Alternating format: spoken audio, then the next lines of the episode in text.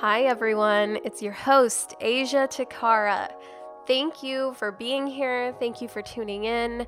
We're here to be radically honest with ourselves, and that means going bravely into our minds and admitting things to ourselves that might be a bit hard to admit to. Let's talk about our dark side. There's something about the darkness that I just love so much, and I've always been this way. Since I was a child, my favorite kinds of movies were horror movies. I've always loved going deep into my emotions and writing poems and songs about them. And when people tend to ask me what my favorite color is, I say black, even though I know it's a shade. But hey, we're not here to be technical. Okay, so I know it's probably not this way for everyone because sometimes your edges aren't necessarily something that's easy to own. And especially when it comes to something that's triggering, something that's a bit more tender or something that kind of kills your ego, it's a whole other story. And we call this aspect of our psyche the shadow, the parts of us that we are a bit more unaware of. So, to dive deep into the aspects of us that we're more unaware of and to own it and accept these dark sides or shadows is to really see yourself for who you are. And shit happens in life, as we all know. We repress things, and when we're not aware, things can come out in unexpected ways.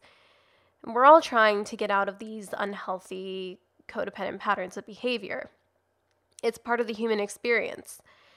And I think the worst thing we can do for ourselves is make this aspect of us wrong. And I think the best thing we can do is accept these parts of ourselves, process them, and try to understand them. And maybe with this kind of self acceptance comes the change that we seek. And maybe if we didn't make these aspects of our psyche so wrong, we would be more willing to be unapologetically authentic. In fact, our dark side can be used to our advantage. When we have a healthy relationship with our ego, we stop making things so wrong about us. So, let let's get into that for a moment actually. There is nothing wrong with you. You're a unique human being having a human experience. You're not more fucked up than anybody else. You're not too good for anybody else. You're not a special case. You're unique. But in terms of the human experience, we're more alike than different. And I'm not saying that our life circumstances are always pleasant. And I'm also not saying that it's easy to fully accept and be okay with certain aspects of us. And it's not easy to look into the mirror and take full responsibility for how you're the root of all your problems. What I am saying, though, is just having the willingness to take a peek inside and dip your toes into all those scary feelings that murder your ego will take you light years ahead in your personal growth. And having a willingness to actually see yourself for who you really are will actually help you process things so much faster and get you into a mind altering perspective. And if you've studied or practiced Buddhist philosophy, enlightenment is not all rainbows and butterflies. The Buddha had to get through so many layers of the illusioned self before he saw the truth of reality and reached nirvana. But even then, it's questionable if that was the case because there's branches of Buddhism that argue that there really is no ultimate reality and nothing is ultimately real.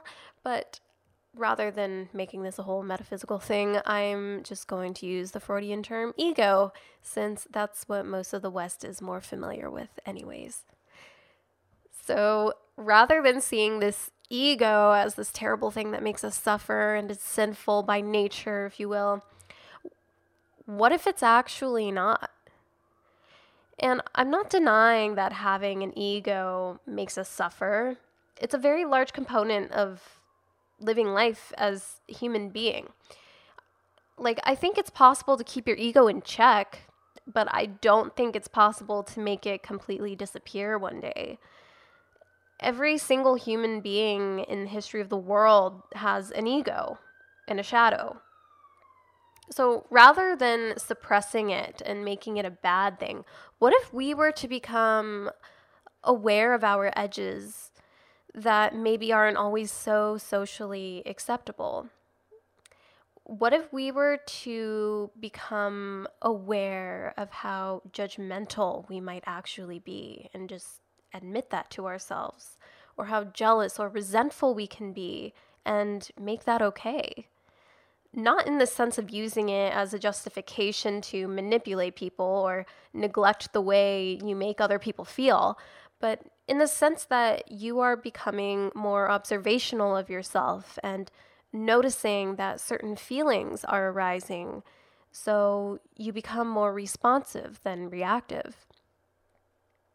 And the only person that would make any of these uncomfortable parts of the mind wrong is you. And anyone else outside of you that would make your mind wrong is someone that is just uncomfortable with these aspects in themselves. So, you have an ego. We all do. It's so much more authentic to just admit to it than suppress it and disown it. And my challenge to you is to own everything about you. Just own it because it's what makes you you and it's what makes you so interesting.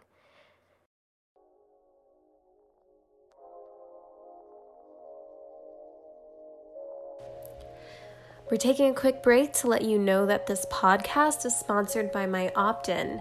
I have a free workbook that walks you through some introspective questions that can help you further your relationship with yourself and your own personal power. The link to that will be in my show notes as well as my Instagram bio. Okay, back to the show.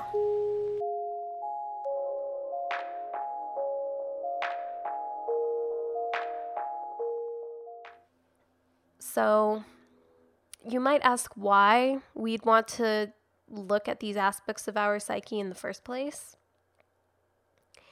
And it has a hell of a lot to do with the fact that I think it is so important that we become comfortable with the uncomfortable. And what's so interesting is how uncomfortable with ourselves we can often be. But what if we actually made friends with ourselves? can you imagine how empowered we'd actually be? How willing we would be to really step into our power and own all aspects of ourselves the good, the bad, and the ugly? I argue that our ego can drive us so hard that it can actually help us reach these amazing levels of success and happiness we can channel all of these egoic aspects of ourselves into our creative work and make something that is so unique and so relatable because it touches all aspects of humanity. I, mean, really, can you really deeply connect with a story that is happy and giddy all the way through? No, that's flat, boring, and one dimensional. We want the fucking interdimensional types of stories this goes for all art forms because all art has a story to it. So, like, we are so voyeuristic. We love to see suffering. We love to connect to that thing in the story that touches the soft spots in us. What makes artists so amazing is that they're willing to experience all the emotions. It's not just rainbows and butterflies. That's so fucking boring. It's rain, and then it's war, and then death, and heartbreak. And then the sun slowly starts to peek through the clouds, and the weather lightens up, and then the rainbow peers through, and then we see the butterflies, okay? The shadow makes things fucking interesting. And maybe we're scared of it because there's a part of us that's so fucking scared to live, to be alive. To live is to experience the good, the bad, and the ugly. It's a part of life. And we shy away from things that trigger us because it can be so scary.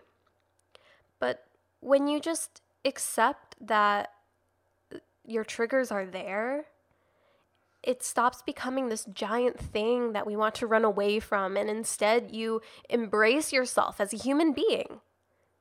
You embrace all aspects of life, no matter how uncomfortable it can get.